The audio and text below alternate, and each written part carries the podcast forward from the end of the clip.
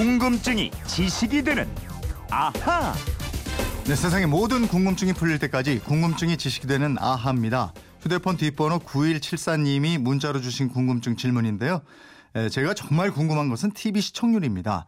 어떤 프로그램이 방송되면 곧바로 시청률이 뭐 5%다, 10%다, 또 어떤 프로그램은 7%다 하는데 이 시청률은 어떻게 측정하고 또 라디오는 어떻게 청취율을 조사하는지 이 부분이 궁금합니다 하셨어요. 예, 궁금증 해결사도 이 시청률이나 청취율에 민감할까요? 김초롱 아나운서입니다. 어서 오세요. 네, 안녕하세요. 이거부터요. 예. 김초롱 아나운서한테 시청률이나 청취율은 뭡니까? 여기까지 하겠습니다. 예? 아, 그게 이제 개편 예. 때마다 참 신경 쓰이고 매일매일 그 수치 가지고 죠. 방송하는 네. 사람들 그래요. 아니 근데 네.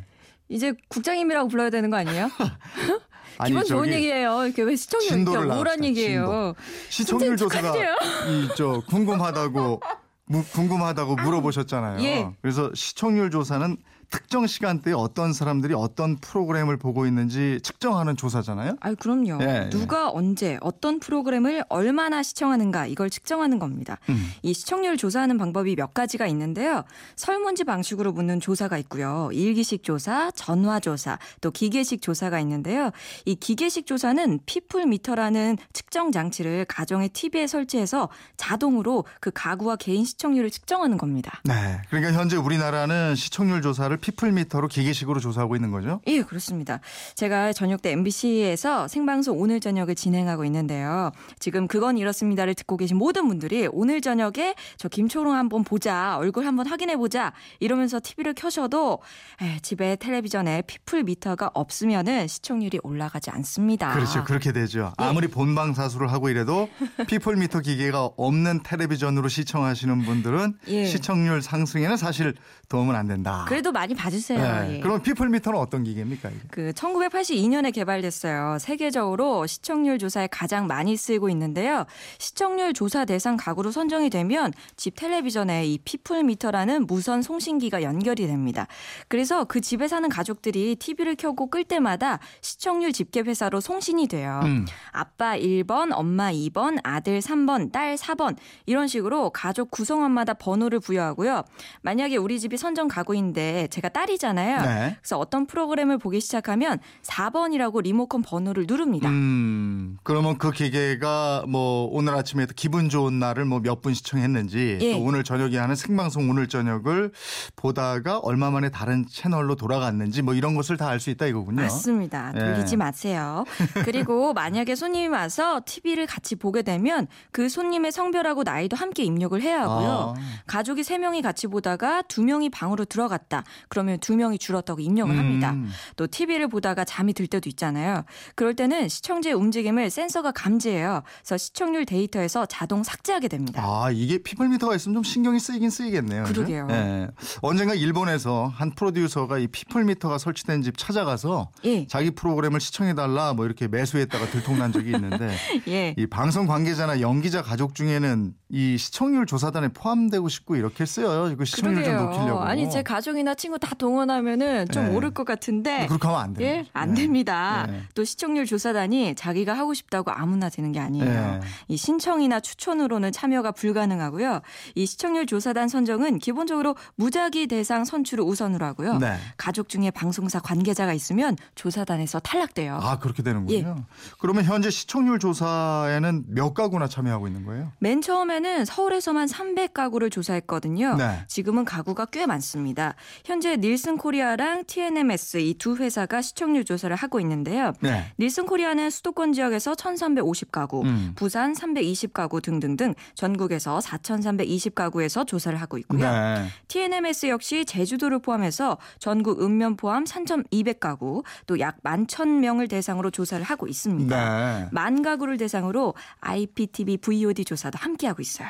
예, 조사 대상 가구가 정말 많이 늘긴 늘었네. 300가구에서. 오, 예. 근데 최근 들어서는 이 시청률 조사 방식을 바꾸자. 이런 논의도 또 이루어지고 있다고 들었거든요. 예. 아니 왜냐하면 지금 시청률이 거실 TV로 본 실시간 본방송이란 조건 아래서만 집계가 되거든요. 예, 예. 근데 요즘 스마트폰으로 보죠. 태블릿으로 보죠. PC로 보죠. 본방송 시청하고 VOD는 이게 다 제외가 돼요.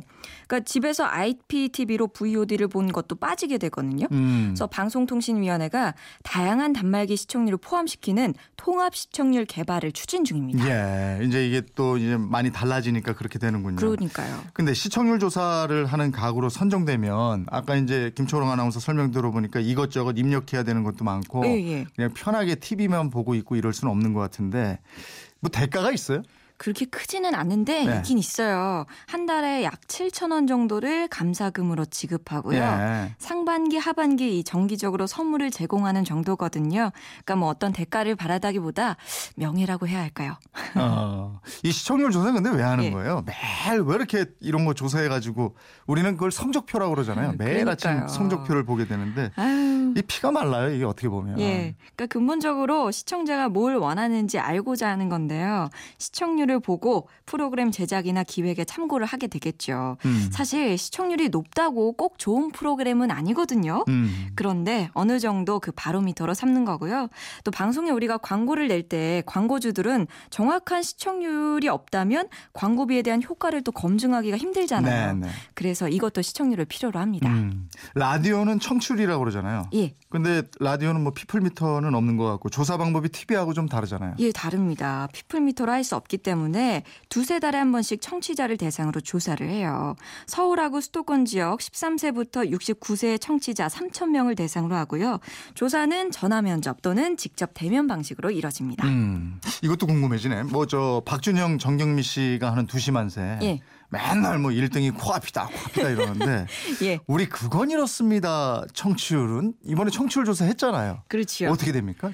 아니 사실 우리 프로그램이 40분짜리 프로그램이에요. 네. 뭐 2시 만세 이런 데는 2시간 동안 쫙 이어지는 프로그램인데 네. 직접적인 비유가 좀 곤란하다고 할 수 있겠죠. 음. 하지만 이것만은 말씀드릴게요. 현재 MBC에서 최고 인기 프로그램 1위 자리를 놓고 우리 여성 시대와 지금은 라디오 시대가 각축을 벌이고 있는데요. 네. 몇달 전 청취율 조사에서는 여성 시대가 1위를 했거든요. 어. 자, 그렇다면 그건 이렇습니다. 우리 프로그램은 1등 다음 가는 프로그램이야. 무슨 말씀이냐? 2등이요, 2등. 그러니까 여성시대가 1등이니까 여성시대 다음 프로그램이니까 예. 1등 다음 가는 프로그램이다. 예. 아, 그 우리가 더 열심히 노력하고 네. 있죠. 1등 하려고. 예. 그 생각해 보면 지라시보다 우리가 더 많이 나왔다는 아니 근데. 그런 얘기도 있어. 예. 이거 들으려고 여성 시대 그냥 이게 듣고 있다가 예. 이, 이거 이제 듣는다 이런 예. 얘기도 또. 그 여성 시대도 제잘 되고. 우리도 잘 되고.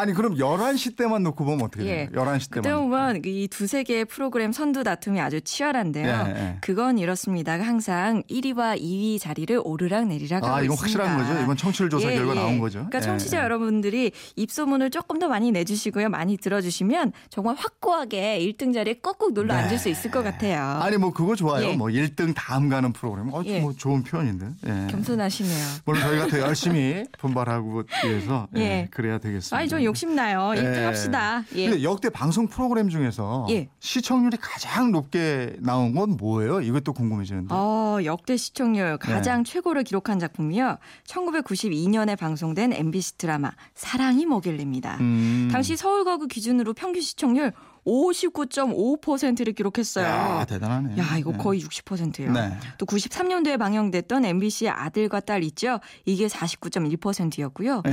허준이 48.9%. 이게 99년도였어요. 네. 그리고 타사를 볼게요. KBS 드라마 첫사랑이요. 96년도였는데 47.2%를 기록했고요. 요 모래시계란 드라마 기억나시죠? 이 귀가식이라고 그러죠. 예, 아이고 네. 46.7%였습니다. 어, 어. 이 95년도였는데 모래시계 때는 이 술집이나 유흥업소 손님이 너무 없어가지고 모래시계 불황이다. 모래시계가 기가시계가 됐다. 이런 소리가 나왔습니다. 맞아요. 근데 이때하고 지금하고는 방송 예. 환경이 또 워낙에 많이 달라졌고요. 맞아요. 근데 이렇게 잘 나가는 프로그램도 있었지만 반면에 애국가 시청률이다 이런 얘기 들은 프로그램도 있었잖아요. 아유, 예, 굴욕 중인데, 네. 그 사실 애국가 시청률이 없어요. 시청률은 프로그램하고 광고를 모니터링 하거든요. 애국가는 이 두 가지 범주에 들어가지 않습니다. 그렇지만 보통 애국가는 방송 시작과 끝날 때 송출이 되기 때문에 시청률이 가장 낮을 것으로 판단을 하는 거죠. 네. 예. 시청률 얘기 해 보니까 또 재밌네요. 어, 9084님하고 0702님은 닐슨 코리아 저 시청자 조사 연락 왔던 적이 있고 청취율 조사 전화도 받아본 적이 오. 있다고. 예. 그리고 0980님은 저녁마다 하는 생방송 그게 김초롱 아나운서였어요? 아 저예요. 생방송 아. 오늘 저녁 많이 사랑해주세요. 예. 예. 이런 궁금증 있으면 어떡하면 돼요? 예, 그건 이렇습니다. 인터넷 게시판 활짝 열어놨고요. MBC 미니 공짜입니다. 또 휴대폰 문자 샵 8001번으로 문자 보내주십시오. 짧은 문자 50원, 긴 문자 100원의 이용료가 있어요. 여러분의 호기심 많이 보내세요. 내일은 어떤 겁니까? 요즘 국민연금, 공무원연금 논란이 아주 거셉니다. 음. 장관이나 국회의원들은 단 하루만 재직해도 연금을 받을까요? 어, 이런 얘기 들었는데. 예, 받는다면 어떻게, 얼마나 받을까요? 내일은 공무원 연금에 대한 궁금증을 풀어드리겠습니다. 어, 궁금해요. 기대돼요. 예. 궁금증이 지식되는 아하 김초롱 아나운서였습니다. 고맙습니다. 고맙습니다.